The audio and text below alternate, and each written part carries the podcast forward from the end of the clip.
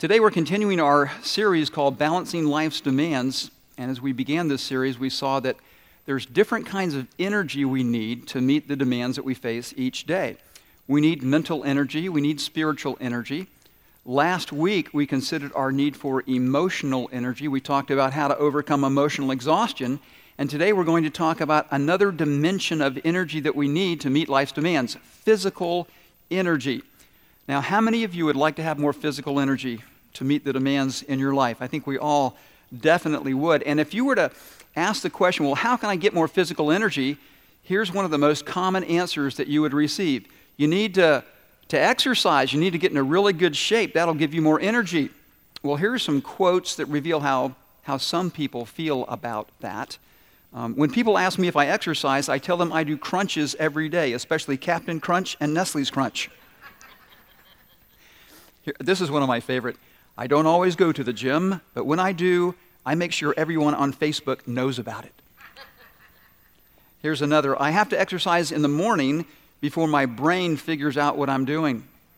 And here's the last every time I hear that dirty word exercise, I wash my mouth out with chocolate. now, this morning, we're going to consider this physical dimension of life. And here's the big idea it's actually printed there on your Bible study outline. God made your body, and God wants you to honor Him with your body. This involves having right attitudes about your body and taking right actions with your body. Now, here's an important question before we go any further. How many of you have a body? Just want to make sure you're with me this morning, okay? So, this message is for who? Yeah, it's for every single one of us. And I actually have some things that I'd like to say to our students this morning as well as we work through this message.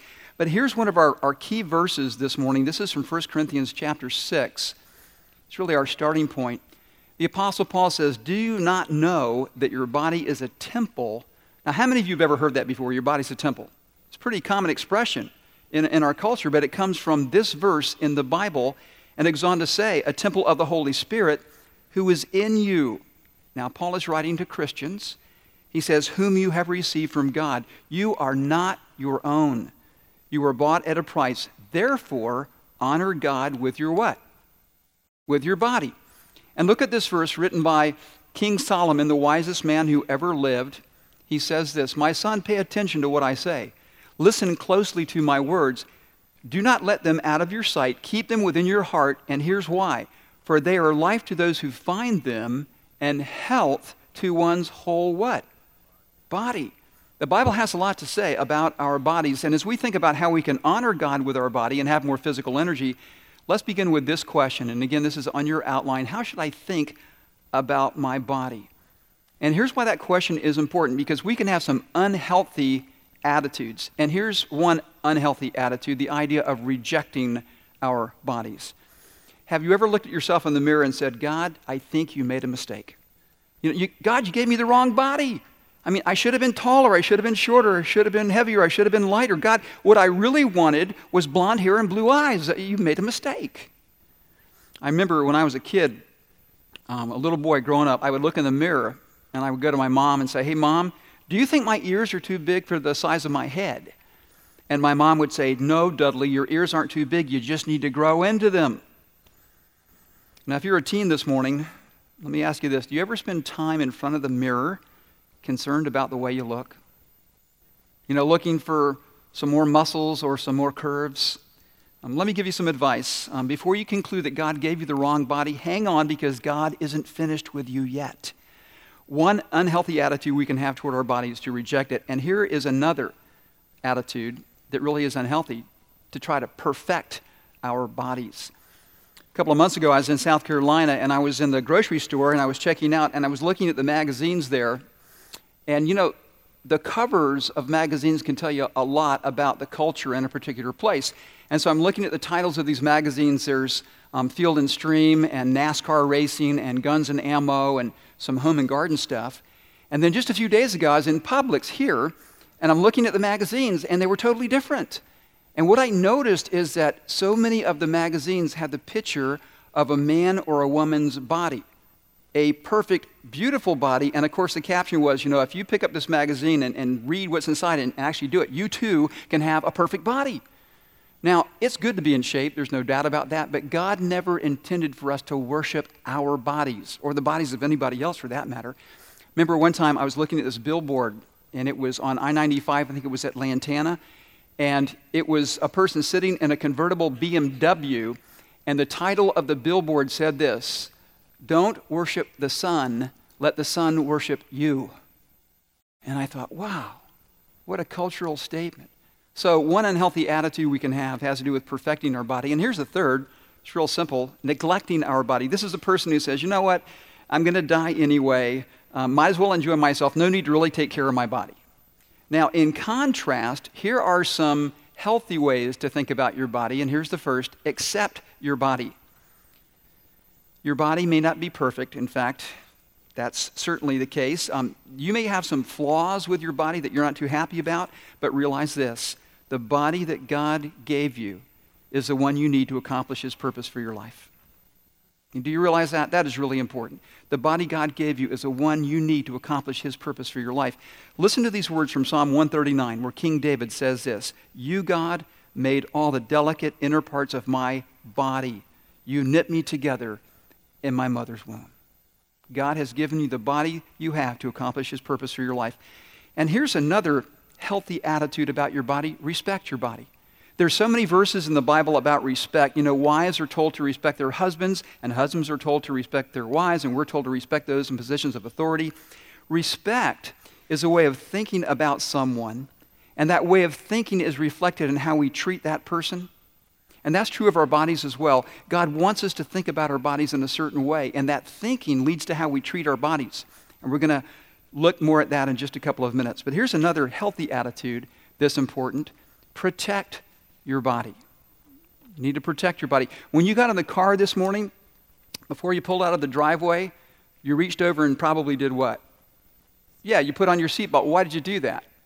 To protect your body. If you go to the beach, what are some things you do to protect your body? Maybe you wear a hat or sunscreen. There are all kinds of ways that we can protect our body. When you go to the doctor for a checkup, if you decide, hey, I'm not going to abuse alcohol and drugs, those are all ways of protecting the one and only body that God has given you. And that brings us to this next question why should I take care of my body? Now, let me give you three really compelling reasons from God's Word that we should take good care of our body. And here's the first God made your body. God made your body. This is another verse. This is actually from the same Psalm, Psalm 139, where King David says, I praise you, God, because I am fearfully and wonderfully made. I believe that one of the most compelling proofs for the existence of God is our body. Because when you think about it, our body is an artistic and engineering masterpiece. And of course, God wants you to take care of your body because He made it and He gave it to you. Now, here's another reason to take care of your body. The second one is this Jesus paid for your body. If you're a Christian this morning, this is such an important reality. Jesus Christ has paid for your body. Now, let's say that you decide to sell your home and you're trying to determine the listing price. Let me ask you this what determines the value of your home? It's this how much somebody's willing to pay for it. That's the actual value of your home, what somebody is actually willing to pay for it. Now, in the same way, what determines your value? It's what God the Father was willing to pay for you. And he paid an incredibly high price the life of his one and only Son. And if you're a follower of Jesus this morning, this is what the Bible says You are not your own, you were bought at a price. Therefore, honor God with your body. And we'll talk some more about that in just a few minutes.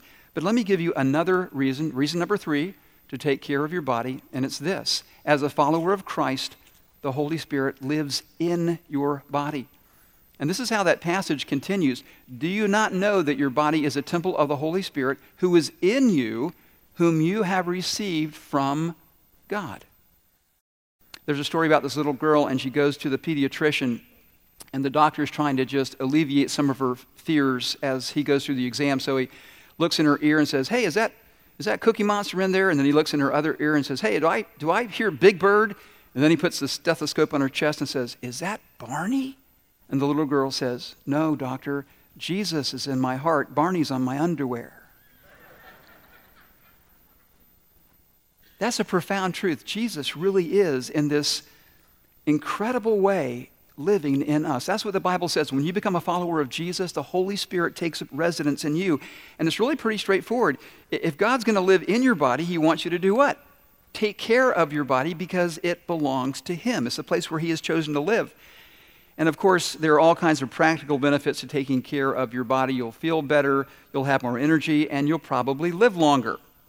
And that reminds me of another story about this this woman who died, and she goes to heaven and d- discovers that heaven is far more beautiful than she ever imagined. And months later, when her grouchy husband arrives, she says, Honey, this, this place is really beautiful, isn't it? And he says, Well, yeah, but if it weren't for your stupid oat bran diet, we would have gotten here six years ago. God wants us to take good care of our bodies. And, church, as I was working on the message this week, I decided that I wanted to address what I believe is a very important question. And, and this is a question that we could spend um, a lot of time on. But I want to deal with it briefly this morning because it's where we live. And this is the question What should I believe about illness and healing?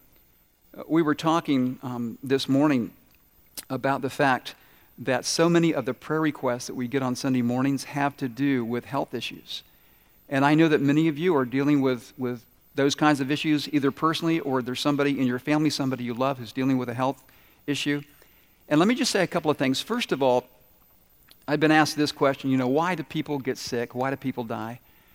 And the reality is that we live in a broken, fallen world. If you read the story in the Bible, you understand that when Adam and Eve disobeyed God, that was when sin and death and disease and suffering entered our world. And so we're born into a broken, fallen world. And that is a foundational reason that we deal with things like illness and disease. And secondly, and this is in regard to healing, there are those in the Christian community who teach that if you just have enough faith, God will always heal you. In fact, I had a conversation with somebody about that just a few days ago. Now, here's a problem, a very serious problem with that kind of teaching.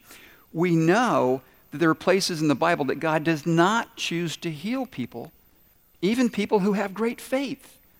And one of the classic examples of this is the Apostle Paul. Paul obviously has great faith in Jesus Christ. And Paul has this physical problem. He calls it a thorn in the flesh. And we don't know exactly what it was, but we do know that Paul wrote this to believers and he says this this is such an important passage. He says, Three times, three times, I pleaded with the Lord to take it away from me. But he said to me, My grace is sufficient for you, for my power is made perfect in weakness. Essentially, God said, No. Paul, I'm not going to take away this thorn in the flesh. And this is Paul's response. Therefore, because God will give me this grace, I will boast all the more gladly about my weaknesses so that Christ's power may rest on me. Now, what should we believe about illness and healing? Look at your outline. One, one statement God heals according to his sovereign purpose and plan. That's what the scripture teaches, that God heals according to his sovereign purpose and plan. And let me do this. Let me just walk through very quickly different kinds of healing that God uses to accomplish his purpose and plan. The first is what you might call natural healing. Anybody ever cut their finger? I mean, we all have, right? Isn't it amazing to see the body heal itself? It's remarkable. And that's because God built those mechanisms into our bodies because after all, how long was your body originally created to last? Forever. And some of those mechanisms are still operative in our body, so we have this natural healing that takes place. Here's another kind of healing supernatural healing. Now, certainly, we read about supernatural healing in the Bible. Jesus supernaturally heals all kinds of people. And here's what's going on, and this is really important to understand. Jesus is showing people what the future kingdom of God is going to look like when it comes in all of its fullness. It's almost like the future kingdom of God has broken into the present. And we see that because Jesus heals the blind and heals the crippled. Because in the kingdom of God, people aren't blind. In the kingdom of God that is coming someday, people don't get sick and they don't die, which is what Jesus is proving when he raises his friend Lazarus from the dead. This is what the kingdom is going to be and, and look like. And so Jesus gives us that foreshadowing of what's to come. But here's the reality God still, this very day, is able to heal people supernaturally. God can do that.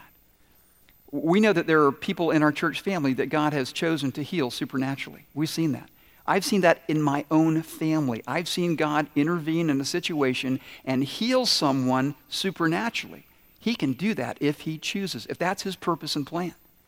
And here's another way that God heals God heals through medical intervention. I mean, there is an incredible amount of, of knowledge and skill resident within the medical community, and God can use skilled physicians. God can use treatment and, and medication to bring about healing in our bodies. And there's a fourth kind of healing, and you might call it ultimate healing. And that's when God takes somebody home to heal them. Regardless of the kind of healing that God gives us, this is very important to remember that God is always present with us and that God will give us His grace and His power to meet the physical challenges that He is going to allow to come into our lives. And that brings us to this last question this morning. This is on your outline. How can I take care of my body? And these are just some very straightforward and practical things. And the first is this eat strategically. Now, you're probably wondering, well, what does that mean? Eat strategically. Well, let me ask you this what do you call a, a strategic eating plan? Four letters starts with a D and ends with a T. Yeah, diet, which stands for Did I eat that? I read that this week. And, you know, obviously there's all kinds of diets that, that you know, we can go on. And, and there's some diets that are squarely based on Scripture. Um, the Daniel plan is one that, you know, Rick Warren has, has published.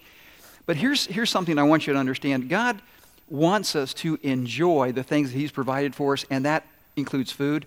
Check out this verse. This is from the book, book of Ecclesiastes. A man can do nothing better than to eat and drink and find satisfaction in his work. This too I see is from the hand of God, for without Him, who can eat or find enjoyment? You know, I'm really thankful that God has given us a lot of different kinds of food to eat. Isn't that great? We don't just have one thing to eat. And that's great unless you're maybe a teenage boy and you like to eat pizza for every meal. But um, that's an important biblical principle that God's created food for us to enjoy. And here's another simple biblical principle about diet that God wants us to eat in moderation. We should not eat too little and we should not eat too much.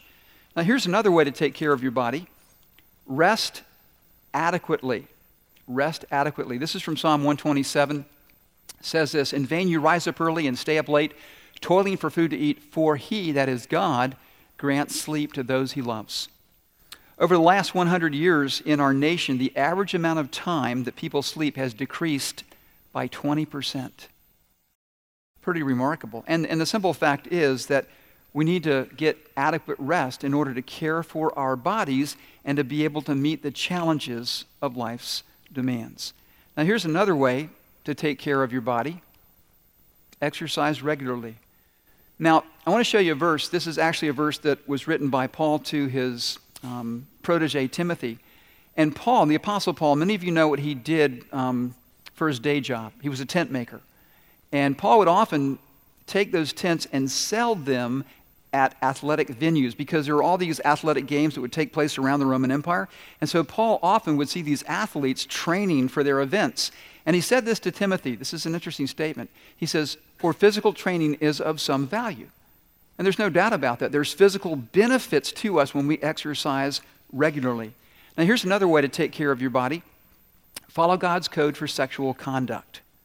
Follow God's code for sexual conduct. In fact, that verse that we looked at earlier about your body being a temple, the context for that verse has to do with the immorality of the people who lived in the city of Corinth. And Paul says this in another passage. This is in the book of 1 Thessalonians. He says, God wants you to be holy. So you should keep clear of all sexual sin. Then each of you will control your body and live in holiness and honor, not in lustful passion as the pagans do, in their ignorance of God and his ways. Now, this is no news flash, but we certainly live in a culture that's saturated with sex, and our kids are being exposed to sexual issues and sexual temptations like never before. Listen to this story. Now that his son had turned 13, a father decided that he should discuss those matters that an adolescent boy ought to know about sex. So he called his son into his study, shut the door behind him, and said, Son, I would like to discuss the topic of sex with you. Sure, Dad, his son replied.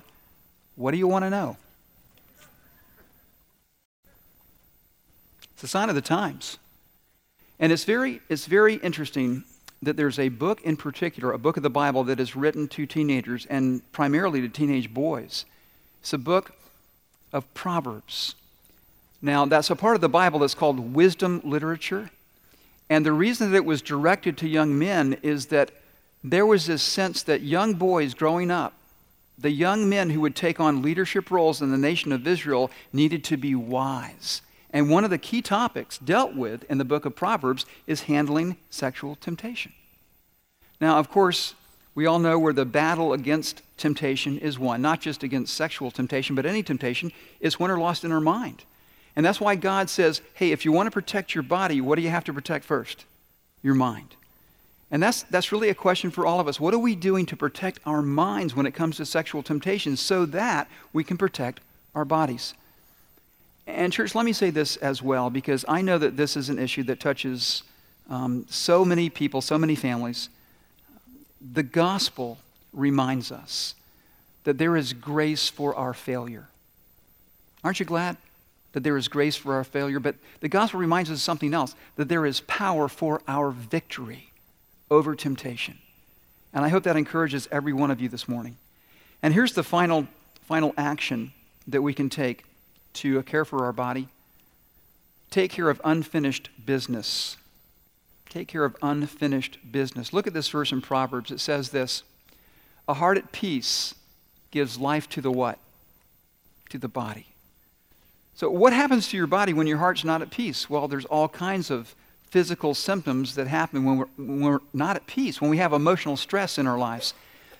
King David, at one point in his life, had some unfinished business he had this guilt that was literally killing him.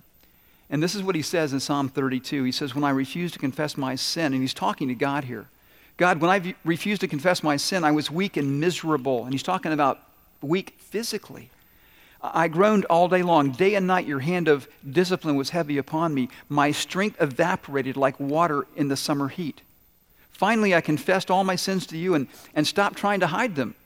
I said to myself, I will confess my rebellion to the Lord. And God, you forgave me. And now all my guilt is gone. Now David's heart was set at peace. Maybe this morning there's something that you need to confess so that your heart can be at peace. Maybe there's someone you need to forgive so that your heart can be at peace.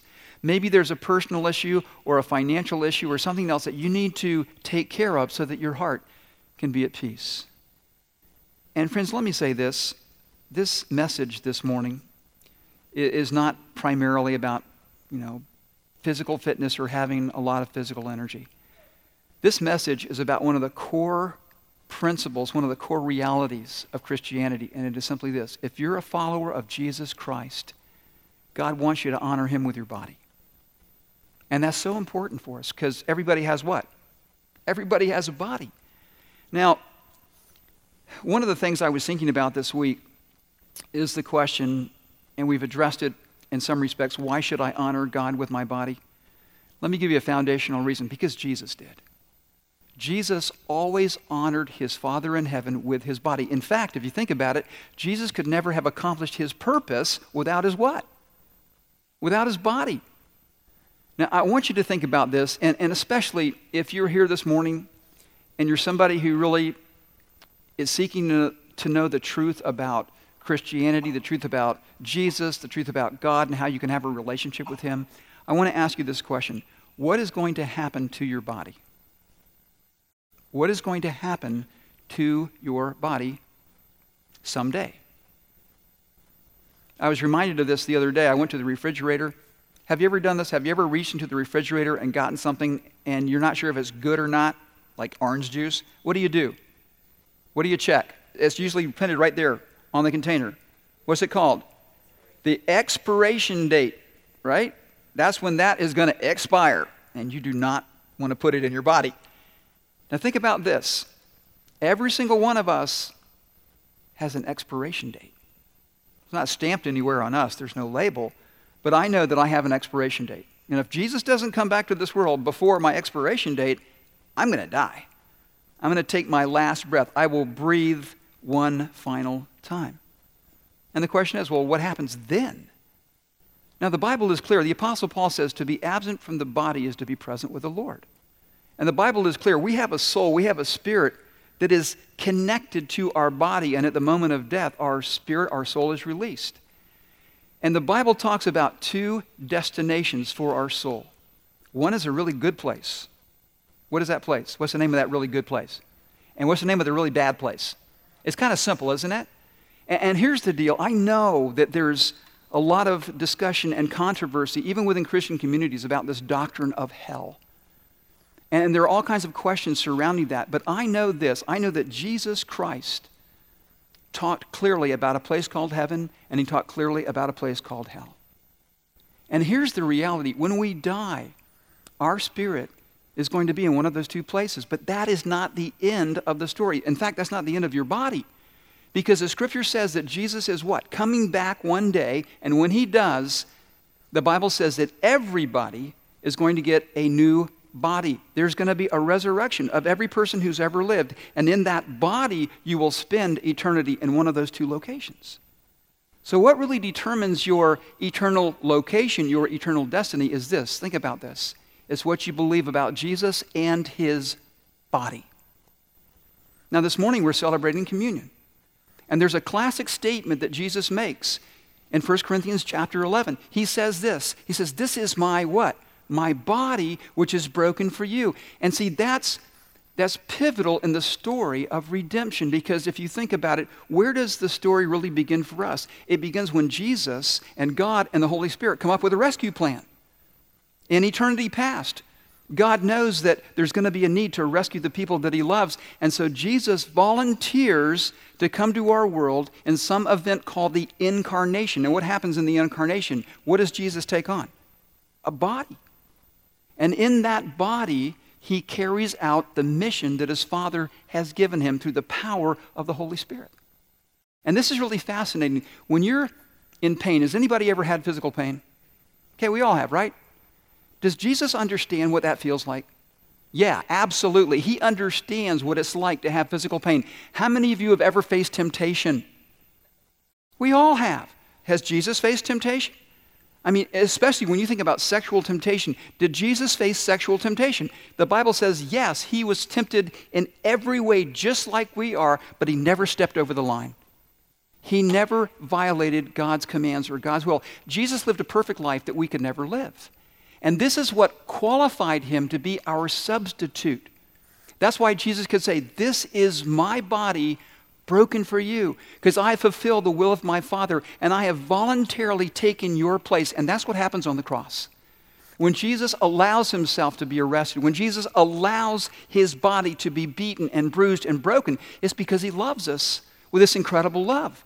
And on the cross, because of God the Father's great love for us, he's willing to do this. He's willing to put our sin on Jesus and punish him in our place. And what happens to Jesus on that cross? He dies. His body dies. Why? Because his spirit leaves his body. You know how Jesus cries on the cross, Father, into your hands I commit my what? My spirit. And Jesus dies. But that's not the end of his body, is it? Because three days later, according to the scripture and according to hundreds of eyewitnesses in the first century, Jesus Christ is resurrected from the dead in a new body that has new characteristics. And Jesus promises us that if we will trust him, if we will give him our hearts and our lives, we're going to get a new what? A new body. Are you glad? Man, my earth suit's got some issues. Okay, I'm delighted. I'm overjoyed that one day I'm going to get a new body. In church, as we celebrate communion this morning, it's an opportunity not just to look back and say, Jesus, thank you that you've died for me.